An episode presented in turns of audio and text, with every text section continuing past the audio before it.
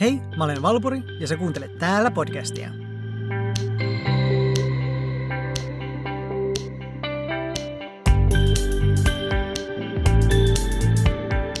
Tässä jaksossa mä ajattelin kertoa mun oman tarinani ja käyn läpi mun kokemukseni transsukupuolisuudesta ja sukupuolen korjausprosessista. Tämä olikin aikamoinen aikamatka, sillä kaivoin esiin mun vanhoja päiväkirjoja ja potilasasiakirjoja. Tuntui kyllä aivan järkyttävältä lukea teini-ikäisenä kirjoittamini juttuja, ja samalla tuli todella tyytyväinen fiilis siitä, että miten on ihmisenä kasvanut. Mä ajattelin käydä vielä tässä alussa muistutukseksi läpi, että mitä termi transsukupuolinen sit oikein tarkoittaa. Transsukupuolisen ihmisen sukupuoli-identiteetti ei vastaa hänen syntymässä määriteltyä sukupuoltaan.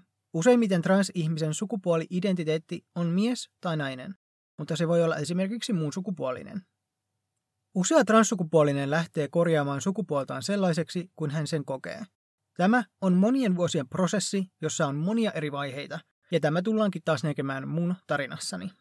Mä haluan painottaa, että tämä tosiaan on mun oma kokemukseni transsukupuolisuudesta, ja jokaisen henkilön kohdalla on paljon erilaisuuksia.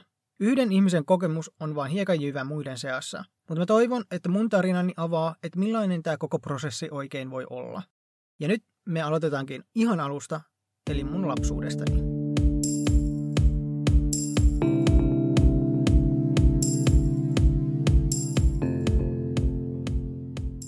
Mä aion puhua itsestäni tyttönä, kun puhun lapsuudestani ja teini-iästäni.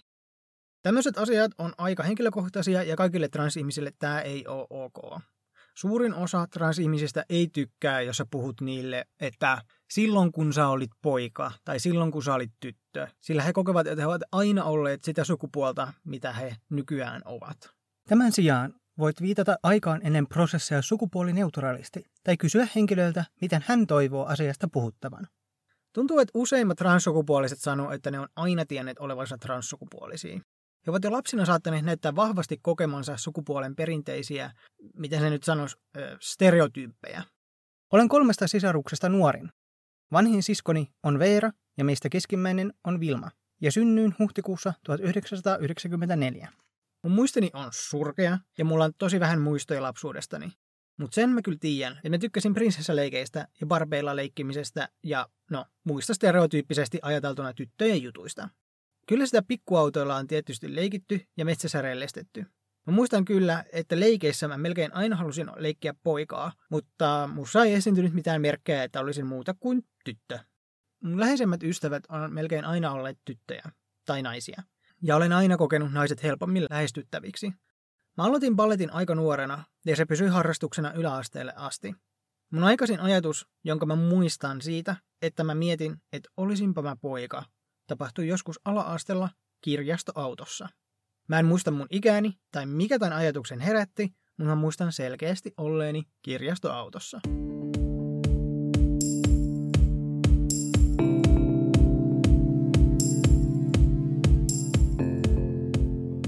Teini-iässä musta alkoi muuttumaan enemmän androgyynityylini suhteen.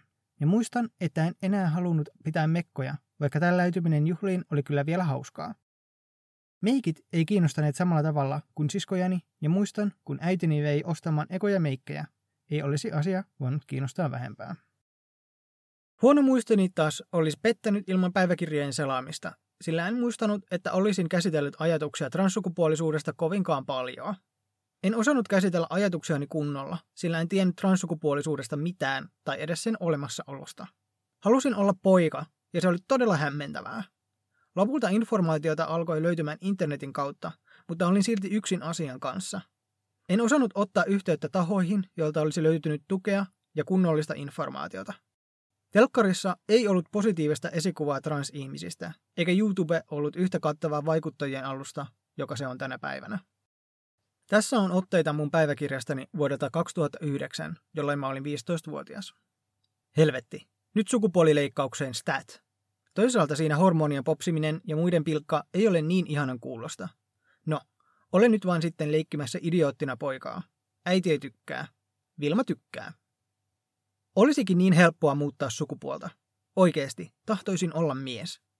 Ei iskälle ja äitille voi mitään sanoa, ja Vilmakin on aika kriittinen. Ja Veera? Veera vaan on, no joo. Silti haluaisin olla mies. En mikään onneton transu. vittu.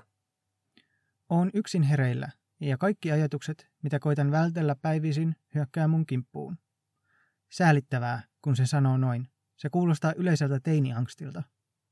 Mutta ei se tee asiasta feikimpää. Mulla on huono olla. Mun peilini on hyvällä korkeudella. Että se ei yllä mun rintojen kohdalle ja voin kuvitella, miltä näyttäisin, jos olisin poika. Tahdon niin kovasti olla toista sukupuolta. Ei siellä ole mitään järkevää selitystä.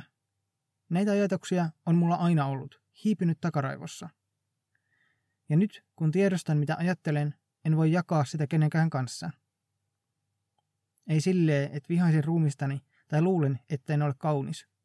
Olen mielestäni sinut itseni kanssa, mutta haluan olla mies. Ahdistaa. Seuraavana vuonna muutin pois kotoa opiskelemaan Nakkilaan media-assistentiksi. Tänä aikana pidin ajatukset takaraivossani, enkä keskittynyt siihen sen suuremmin. Aloin seurustelemaan pojan kanssa ja olimme yhdessä ehkä kaksi vuotta. Tämän aikana kerkesimme muuttamaan yhteenkin, ja oli niin suuria suunnitelmia tulevaisuuden varalle, kun teinilapsella vain voi olla. Muistan kertoneeni kumppanilleni sukupuoli-identiteettikriisistäni, jo hän kommentoi, että niin kauan kuin seurustelisimme, en tekisi asialle mitään. Hän ei myöskään ottanut asiaa tosissaan ja jatkoi kohtaamista kanssani tyttönä. Tämä myös oli yksi syy, minkä takia koitin tukahduttaa kaikki ajatukset identiteetistäni pois. Kun erosimme, se kaikki kuitenkin räjähti pinnalle ja aloin käsittelemään asiaa kunnolla. Koulussa alkoi mennä huonosti. En jaksanut herätä aamulla ja aloin käyttämään enemmän alkoholia sekä aloitin tupakoinnin. Suurin apu asian kohtaamisessa oli siskoni Vilma, ja hän onkin ollut vuosien aikana suurin tukikiveni. Hän oli ensimmäinen ihminen, kenelle kerroin kunnolla ajatuksistani. Vilma kannusti mua ottamaan yhteyttä koulun terkkariin ja jakoi blogin jampanprosessi.blogspot.com. Tässä sain ensimmäisen kosketuspohjan siitä, että on mahdollista korjata sukupuolensa. Tämä melkein räjäytti mun tajuntani. Kaikki, mitä mä olin toivonut vuosien ajan, olisi mahdollista.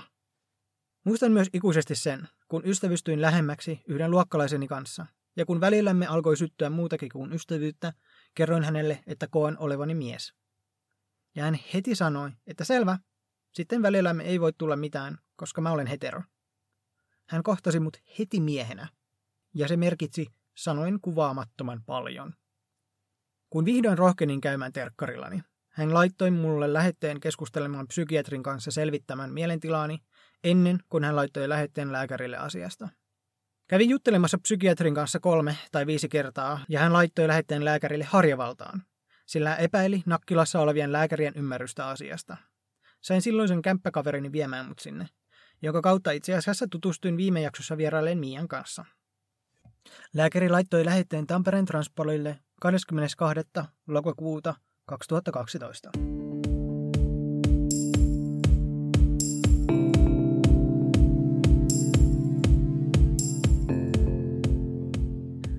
Vaikka olin alkanut avautumaan asiasta pikkuhiljaa ystävilleni, en ollut kertonut asiasta vanhemmilleni. Vanhimmalle siskolleni Veeralle uskalsin kertoa alkoholin voimalla ja Vilma vierelläni. Vanhempieni kohdalla halusin, että minulla olisi jotain konkreettista näytettävää, ja odotin, kunnes sain kutsun Transpolille. Se saapui 14. tammikuuta 2013, eikä tekosyitä enää löytynyt.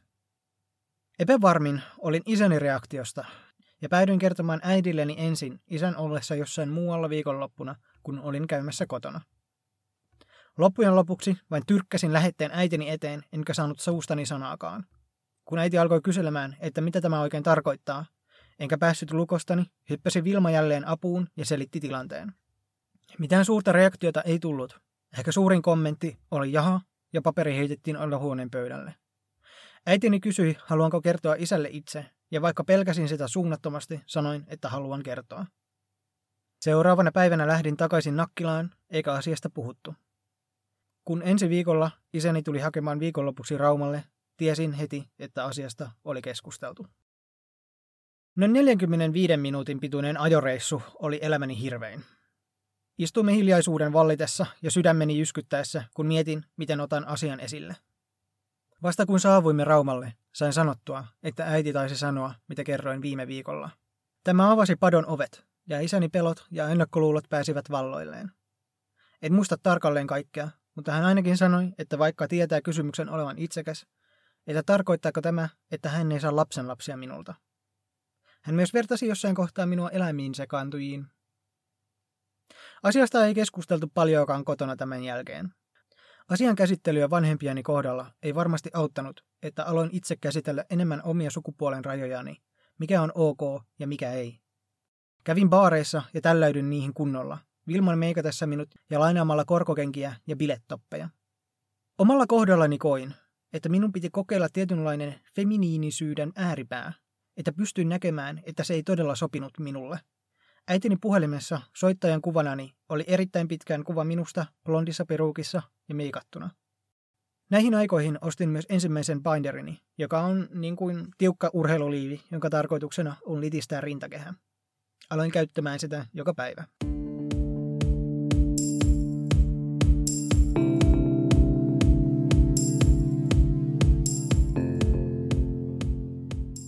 Ensimmäinen Transpolin käyntini oli 27. helmikuuta 2013. Käyntejä tapahtui parin kuukauden välein ja tämän aikana muutin opiskelemaan hopeaseppa-artesaaniksi Toholammelle. Keskelle ei mitään. Uudessa koulussa tein heti päätöksen, että kerron avoimesti olevani transsukupuolinen, sillä oletin, että muutoksia tulisi tapahtumaan opiskelun aikana ja asia olisi helpoin hoitaa heti pois alta. Niinpä heti esittelykierroksella ilmoitin olevani transsukupuolinen. Juttu otettiin yleisesti hyvin vastaan, enkä koko opiskeluaikanani kuullut mitään suoraa vihapuhetta keneltäkään, vaikka tiedän asiasta puhuttaneen. En koskaan ole voinut niin huonosti kuin asuessani Toholammella. Sukupuolidysforia aiheutti voimakkaita ahdistumiskohtauksia, sekä olin pahasti masentunut. Tuntui, kun pääni sisällä olisi ollut tervamainen synkkä pilvi, kaikki oli harmaata ja ahdistuksen kasaantuessa purin oloani hakkaamalla käsiäni seinään.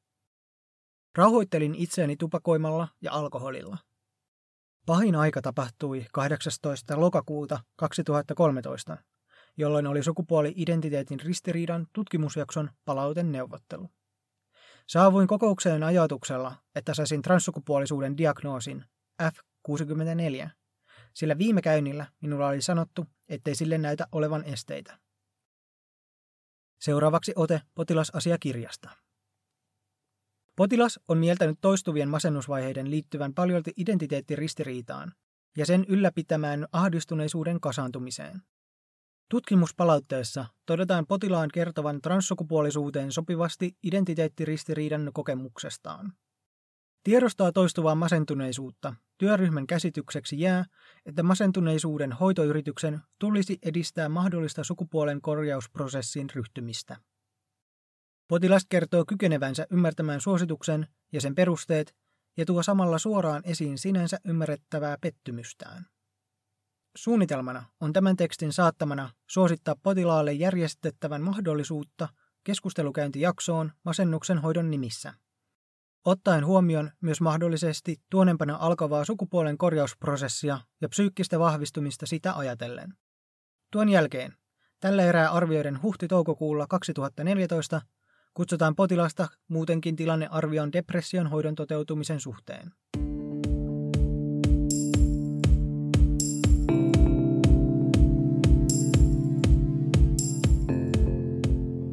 Tämä oli monen transihmisen pelkäämä jäähy. En saanut toivomaani diagnoosia. Niin, kun potilasasiakirjassa mainittiin, olin ymmärrettävästi pettynyt. Vaikka 4-5 kuukautta kuulostaa lyhyeltä odotusajalta prosessin jatkamiseen, se tuntui murskaavan pitkältä ajalta. Ahdistukseni lähde oli kehodysforiassa ja koin, että hormonihoitojen aloittaminen olisi helpottanut oloani suunnattomasti, ja nyt sitä pitäisi odottaa taas todella pitkään. Koulunkäyntini oli surkeaa, sillä nukuin kaiket päivät. Olin aina väsynyt, ahdistunut ja lamaantunut. Saatoin maata sängyssäni tuijottaen kattoani tuntikausia. Dissosioin usein, enkä saanut otetta todellisuudesta. En saanut syötyä kunnolla ja vietin tunteja tietokoneella tai pleikkarilla pelaten. Sain kyllä tukea ystäviltäni paikkakunnalla, mutta heillekin harvoin kerron oikeaa mielentilaani. Olin suunnattoman turhautunut tilanteeseeni. Koska paikkakunta oli niin pieni, Jouduin matkaamaan melkein tunnin päähän käydäkseni kannuksen psykiatrisella poliklinikalla. Minulla ei ollut omaa autoa ja busseja kulki harvoin. Sain onneksi lainata ystäväni autoa käydäkseni puhumassa tilanteestani. Myöhemmin kuitenkin riitauduimme ja minulla ei ollut pääsyä tarvitsemaani hoitoon ennen kuin sen isäni auton käyttööni. Vaikka sain käynneistä helpotusta, näkyy selkeästi työntekijän vahvasti jumiutuneet ennakkoluulot. Hän kehotti minua vahvasti aloittamaan jonkun itsepuolustuslajin, koska ajatteli minun joutuvan väkivallan uhriksi. Vaikka kerroin monen otteeseen olleeni kiinnostunut miehistä, hän kertoi näkevänsä minut onnellisesti naimisissa naisen kanssa lasten kerran. Olin tässä kohtaa välitilassa, jossa ihmiset eivät osanneet luokitella minua. En näyttänyt enää naiselta ja koitin elää miesidentiteetissä. En kuitenkaan aina mennyt kokonaan läpi miehenä ja aloin karttamaan julkisia vessoja.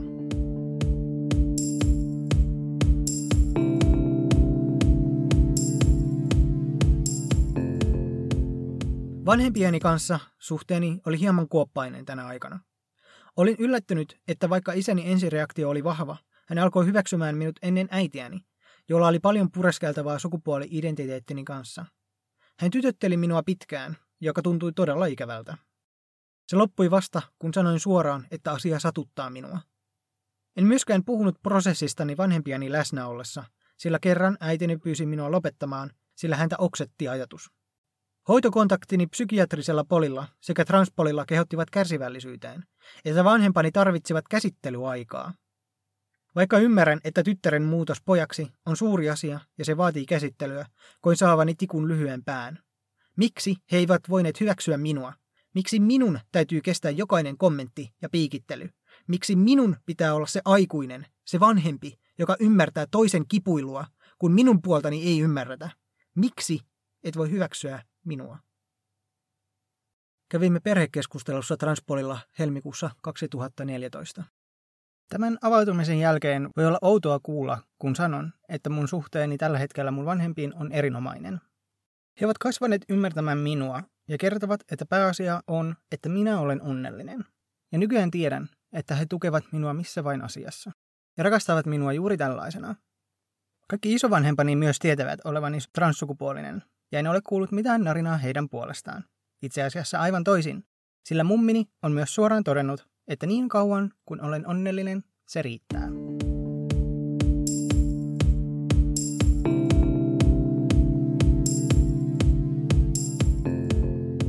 Sain vihdoin transsukupuolisuuden diagnoosin 8. toukokuuta 2014. Kun se oli saatu, sain vihdoin lähetteen hormonipolille, jotta voisin aloittaa testosteronin hoidon, joka aloitettiin kesäkuussa 2014. Olin silloin 20-vuotias. Minulle suositeltiin hormonihoitojen käynnistämistä ennen mastektomia-leikkausta, eli rintojen poistoa.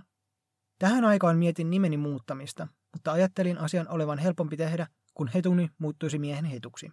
En tosiaan muuttanut etunimiäni ollenkaan, joten minulla ei ole niin sanotusti dead namea, jolla tarkoitetaan transihmisen vanhaa nimeä. Lapsuudessa muistan kiukustuneeni, kun kuulin siskojeni kavereiden luulen, että heillä on pikkuveli nimen perusteella. Valpuri on aika harvinainen nimi, sekä itse koen sen sukupuolineutraalina. Se tuntui aina omalta, enkä koenut tarvetta muuttaa sitä, toisin kuin toiset nimeni, jotka olivat selkeästi naisten nimiä. Konsultoin vanhempieni sekä isovanhempiani ja otin toisiksi nimikseni suvuissa kulkevat nimet. Nimenmuutos tapahtui vasta 12. lokakuuta 2015.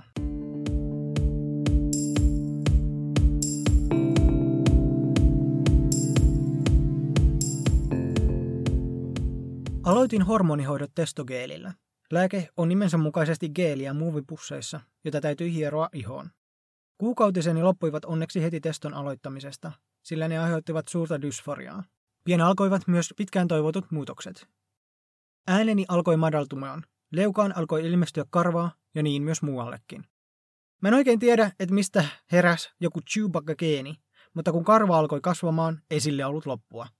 Koen kyllä itseni onnekkaaksi, sillä monien transmiesten tavoin unelmoin parrasta ja karvegeenin takia se kyllä alkoi myös kasvamaan. Hormonihoidolla oli kyllä miinuspuoliakin, sillä ikävä kyllä hiusten lähtöä alkoi ilmestyä.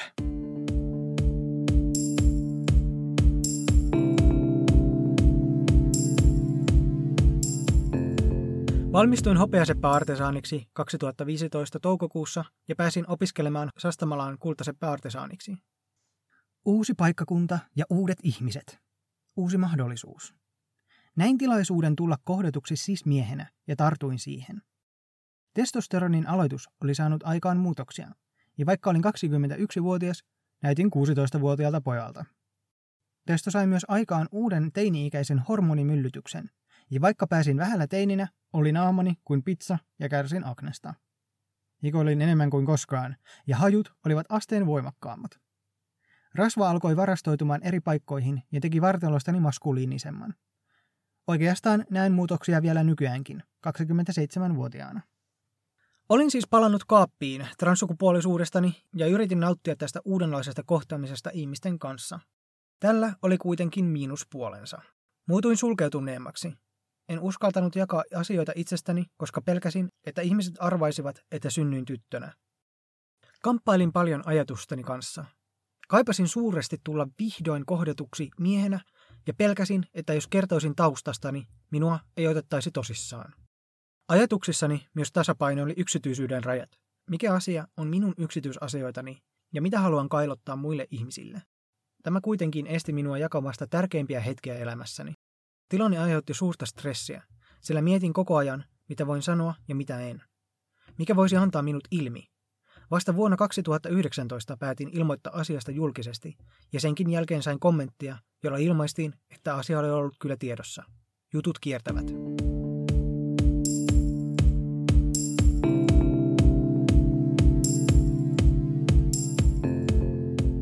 Koen, että kaapista ulkona oleminen on helpompaa. Edetä oletuksella, että kaikki tietävät, ja jos eivät, niin asiaa ei ainakaan salailla. Se on melkein kuin kilpi, joka suojaa juoruilulta ja arvostelulta selän takana. Kaapista ulkona oleminen antaa suuren vapauden olla oma itsesi ja että sinun ei tarvitse rajoittaa itseäsi. Sinun ei tarvitse hiljentää mitään osaa itsestäsi muiden ajatusten takia. Kun vihdoin sain diagnoosin transsukupuoliseksi, alkoi asioita tapahtua. Niin kutsuttu tosielämän koe, jossa henkilön täytyy elää koetussa sukupuolessaan, katsottiin onnistuneeksi kesäkuussa 2015, jonka jälkeen sain lähetteen niin sanottuun Second Opinioniin Helsingin Transpolille 30. kesäkuuta 2015. Minut todettiin hormonihoidon vuoksi lisääntymiskyvyttömäksi, joka antoi mahdollisuuden henkilötunnuksen muuttamiseen ja sukuelin kirurgiaan. Kun hetuni muutettiin, hormonihoitoni muuttui erityiskorvattavaksi ja sen maksaminen helpottui. Samoihin aikoihin testosteroni vaihtui Nepidon nimisen lääkkeeseen, jota pistetään lihakseen 9-10 viikon välein jokapäiväisen geeliläträämisen sijaan. Olin hakenut jo mastektomian eli rintojen poistoleikkausjonoon asuessani vielä Toholammella. Lopetin tupakoinnin, kun pääsin jonoon, ettei se olisi huonontanut leikkauksen tuloksia. Lähete laitettiin silloin Kokkolaan, ja maksimissaan jonotusajan olisi pitänyt olla kuusi kuukautta. Mitään ei kuitenkaan kuulunut, ja kun olin muuttamassa paikkakunnalta pois, soitin vihdoin jonoon. Selitin tilanteen ja kysyin, että mitä nyt tapahtuu, kun olen muuttamassa pois Pirkanmaalle. Vastaus oli lyhyt ja epäystävällinen, ja ilmoitettiin, että en enää kuulu heidän hoitoalueelleen, ja minut otettiin jonotuslistalta pois. Otin yhteyttä Transpolille kysyäkseni neuvoa, ja he pistivätkin minut nopeasti heidän omaan leikkausjonoonsa. Vaikka en joutunut täysin jonon hännille, jouduin odottamaan leikkauksen pääsyä tuskallisen pitkään. Pääsin vihdoin leikkaukseen toukokuussa 2016. Koska rintani olivat aluksikin jo niin pienet, pääsin pienillä arvilla, enkä tarvinnut ollenkaan yleisesti tunnettua rintojen alla olevaa pitkää viiltoa. Leikkauksen jälkeen käytössä oli niin kutsuttu tupikrip-toppi, joka painoi rintakehää. Molemmista rinnoista kulkivat dreenit, jotka tyhjensivät nestettä leikkausalueelta. Muistan vihanneeni tupikripin käyttöä, sillä halusin olla vapaa binderin käytöstä lopullisesti, vaikka sen tarkoitus olikin parantaa leikkauksen lopputulosta. Leikkaus meni hyvin ja olen saanut tunnon takaisin kokonaan rintakehääni, joka ei kaikille tapahdu. Tässä ote päiväkirjastani vuodelta 2016. Vaikka nänni näyttää vieläkin vähän ryppyisiltä, niin mun olo on tosi hyvä. Tykkään pitää tiukkoja paitoja nyt. Tuntuu hyvältä tuntea kangas ihoa vasten. Vihasin ekaa päivää leikkauksen jälkeen, ja varsinkin sitä kolmea viikkoa, kun piti pitää sitä saatanan tukitoppia. Ekona päivänä se painoi dreeniputkia mun kylkien sisällä ihon alla, ja kun ne vedettiin ulos, oli vain ahdistavaa pitää sitä 247. Mustutti liikaa binderia.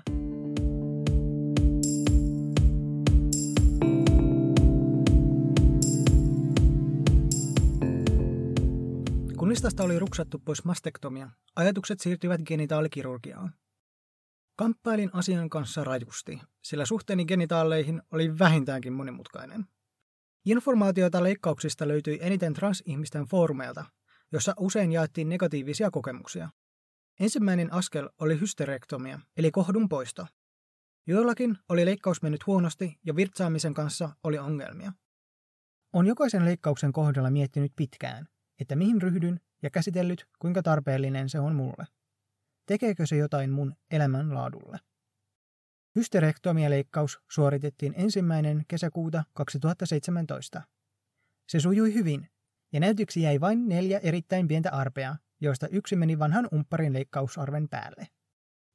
Sitten se suuri kysymys. Mitä sulla on housuissa? Harkitsin tämän kertomista, sillä ihmisten kiinnostus transihmisten genitaaleihin on suoraan sanottuna puistattavaa. Mutta tämä on osa mun tarinaani, ja toivon, että sen jakaminen voi auttaa jotakuta, joka kaipaa positiivisia tarinoita transihmisistä. Falloplastia on siis leikkaus, jossa rakennetaan neopenis. Se on todella pitkä ja monimutkainen leikkaus, jossa on paljon riskejä. Netistä tuntui löytyvän taas kerran niitä pahimpia kauhutarinoita.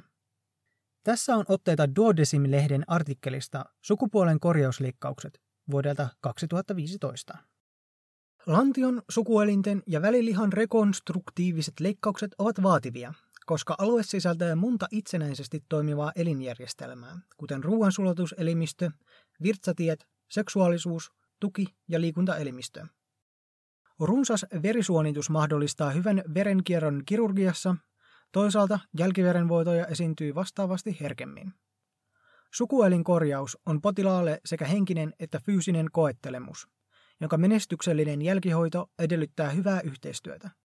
Paitsi leikkaukseen, sen jälkeiseen vuodenlepoon ja toipilasaikaan sekä kotiutumiseen liittyy paljon riskejä. Koska leikkauksen tulos riippuu kaikista elämän osa-alueista, siihen tulee valmistautua huolellisesti. Ja tässä sitten itse siitä leikkauksesta. Kolmen kielekkeen menetelmä. Vuodesta 2010 Suomessa on yleisimpänä ollut käytössä kehittämämme niin sanottu funktionaalinen falloplastia, jossa nivuskielekkeestä muotoilun neouretran ympärille käännetään molemmista reisistä nivustaipeen viiltojen kautta varrelliset hermotetut gracilislihakset. Lihasten päälle asetetaan osa ihon siirre. Ihonsiirre tarttuu harvoin täydellisesti ja saatetaan joutua tekemään uusi ihonsiirtoleikkaus. Grasilisfalloplastian erityispiirteinä on lihaksen jäävä hermotus, joka mahdollistaa neofalloksen tahdonalaisen liikuttamisen. Lihaksessa on myös välittömästi kipu ja syvätunto. Neofalloksen väri on muita vaihtoehtoja tummempi ihonsiirteen ansiosta. Funktionaalisen falloplastian etuna vaikuttaisi olevan pienempi kudoskuolioiden ja virtsafistelien määrä sekä huomaamattomat ottokohdat.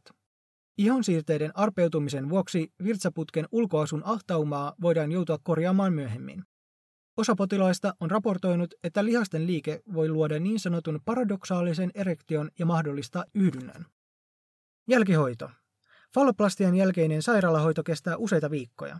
Toipilasaika haavahoitoineen, arpihoito ja turvatuksen esto jatkuu kuukausien ajan. Menetelmästä riippumatta lopullisen lopputuloksen saavuttaminen monivaiheisen leikkaushoidon myötä vie jopa useita vuosia. Kivesproteesit asennetaan vasta, kun haavat ja fistelit ovat parantuneet. Erektioproteesia harkitaan, jos neofalloksen kärkeen on kasvanut riittävä suojatunto. Falloplastian jälkeen virtsaputki pitenee iho-osalla lähes 20 senttiä. Tämä lisää virtsarakon painetta ja se sekä pitkittynyt katetraatio voivat johtaa virtsarakon toimintahäiriöihin. Iho-osaan jää virtsaamisen jälkeen seisomaan nestettä, joka valuu myöhemmin tiputteluna. Neouretra kannattaa tyhjentää virtsaamisen jälkeen mekaanisesti sormella rullaamalla. Mikäli potilas joudutaan joskus myöhemmin katetroimaan, se ei välttämättä onnistu alateitse. Jos katetri ei ui kevyesti rakkoon, kannattaa laittaa herkästi suprabubinen katetri kaikukuvausohjauksessa. Falloplastiosta ei ole julkaistu pitkäaikaistuloksia. Heti kohdun poiston jälkeen mun ajatukset siirtyivät falloplastiaan. Hain paljon informaatiota leikkauksesta ja punnitsin pitkään, että tarvitsenko mä tätä leikkausta. Peniksettömyys kuitenkin tuntui olevan koko ajan takaraivossa. Mietin, näyttikö housun etumukseni liian lattealta. Voinko mennä pukuhuoneeseen? Voinko tehdä sitä? Voinko tehdä tätä? Tutkiskelua teinkin pari vuotta, sillä jonoon pääsin 2019 ja esikäynti tapahtui tammikuussa. Jouduin kieltäytymään ensimmäisestä leikkausajasta, sillä se olisi estänyt valmistumiseni ajoissa. Seuraava leikkausaika oli tarkoitus olla viime vuoden kevätkesällä, mutta silloin iski korona ja leikkausajat pysäytettiin. En myöskään loppujen lopuksi valmistunut ajallani, vaan kouluni jatkui vielä puoli vuotta.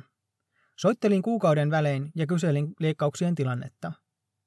Vihdoin muhun otettiin yhteyttä syksyllä ja kerrottiin, että mun aikani olisi mahdollisesti alkuvuoden tienoilla. Tammikuu saapui ja mitään ei kuulunut. Tässä kohtaa olin valmistunut kaivertajan ammattitutkinnosta ja päätin, että en aloita yritystä tai mene työelämään ennen leikkausta, sillä edessä olisi pitkät sairaslomat. Soitin leikkausjonoon, ja luonnollisesti siellä oli tapahtunut jotain säätämistä, eikä mulle oltu katsottu leikkausaikaa. Pienen vääntämisen ja pitkän odotuksen jälkeen sain vihdoin päivämäärän. Tiistaina 27.4.2021.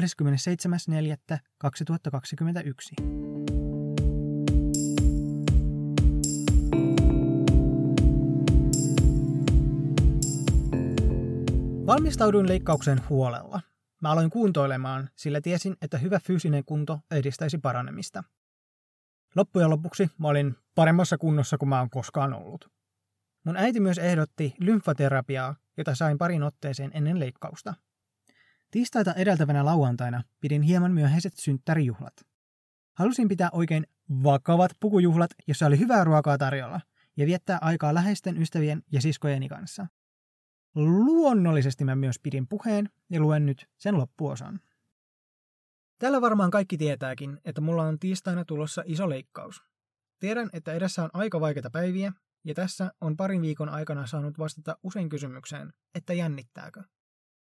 Ja tähän on aina vastannut, että ei. Ja syyt siihen ei ole pelkästään se, että mä oon odottanut melkein kaksi vuotta tätä leikkauspäivää, ja jos sitä ennen miettinyt, onko tämä oikea päätös vai ei. Yksi syy siihen, miksi mua ei jännitä, on se, että mulla on niin loistava tukijoukko takana. Kiitos vielä, että tulitte viettämään tämän päivän mun kanssa. Syödään, juodaan ja pidetään hauskaa.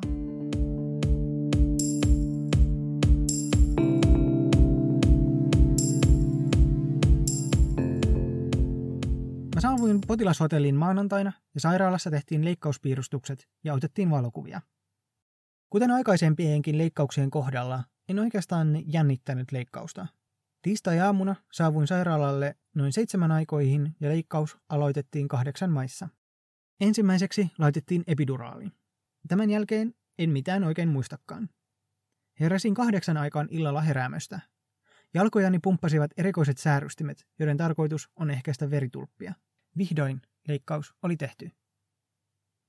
Ensimmäiset neljä päivää olivat hirveitä. Epiduraali ei toiminut optimaalisesti. Oikea jalkani oli kokonaan puutunut ja toinen ei melkein ollenkaan.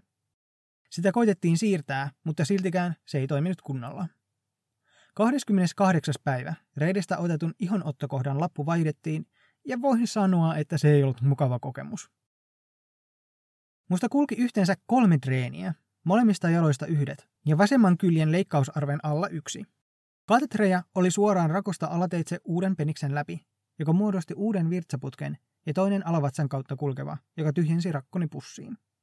Kipuja oli ja sain niihin kovia särkylääkkeitä. Toisena päivänä saapui pahoinvointi ja ilmavaivat. Kovat kipulääkkeet aiheuttivat voimakasta pahoinvointia ja oksen sinne melkein heti ulos. En saanut syötyä. Nestemäinen sairaalaruoka oli kammottavaa jo muutenkin huonovointiselle, ja jouduin tiputukseen, kun mikään ei pysynyt sisällä. Herra Jumala, se ruoka oli kamalaa. Muistan oksentanaini niin rajusti, että päästin suurimman pierun ikinä siinä kouristellessani. Oksentaminen ei ole ikinä mukavaa, ja varsinkaan tuoreen leikkauksen jälkeen, kun et saa edes olla pystyasennossa. 30. päivä oli ensimmäinen sidosten vaihdos, ja näin ensimmäistä kertaa leikkauksen jälkeen verisen ja turvanneen penikseni niitteineen kaikkineen. Todellakin kaiken arvoista. Ensimmäisenä päivänä omat jaksamiseni olivat lopussa. Jatkuva kipuilu, ilmavaivat ja pahoinvointi viiden päivän ajan on liikaa. Myös kuumehikoilu tuskastutti. Vaikka särkylääkkeitä sai, kipu pysyi taustalla vaimeana seuralaisena. Mieli koheni onneksi, kun avoidun olostani ystäväni kanssa ja sain lisää voimia. Kuumeilun takia mulla oli melkein koko ajan kauhea hiki ja kuuma. Mustan yhden sidosvaihdoksen kohdalla, kun mukana oli harjoitteleva hoitaja. Hän oli ulkomaalaistaustainen ja tosiaan makasin melkein kokonaan alasti siinä sängyllä, kun kaikki sidokset piti vaihtaa. Ja olin oikeastaan erittäin onnessani, koska kuumeilu oli järkyttävää. Mulla oli koko ajan kuuma, mulla oli koko ajan hiki ja tämä oli niin kuin oikeastaan ainut helpotus, että mulla ei ollut mitään päällä ja mä olin tosi tyytyväisenä siinä. No, tämä hoitajaparka kysyi, että äh, haluanko, että mut peitetään jotenkin. Minä siinä ajattelematta mitään sen suurempia ihanan viileässä vain sanoin, että ei tarvitse. Hän siinä hetken seisoi ja laittoi säälittävän pienen nenäliinan mun genitaalien peitoksi ja mutesi jotain, että no mä nyt vähän kuitenkin peitän. Voi hoitaja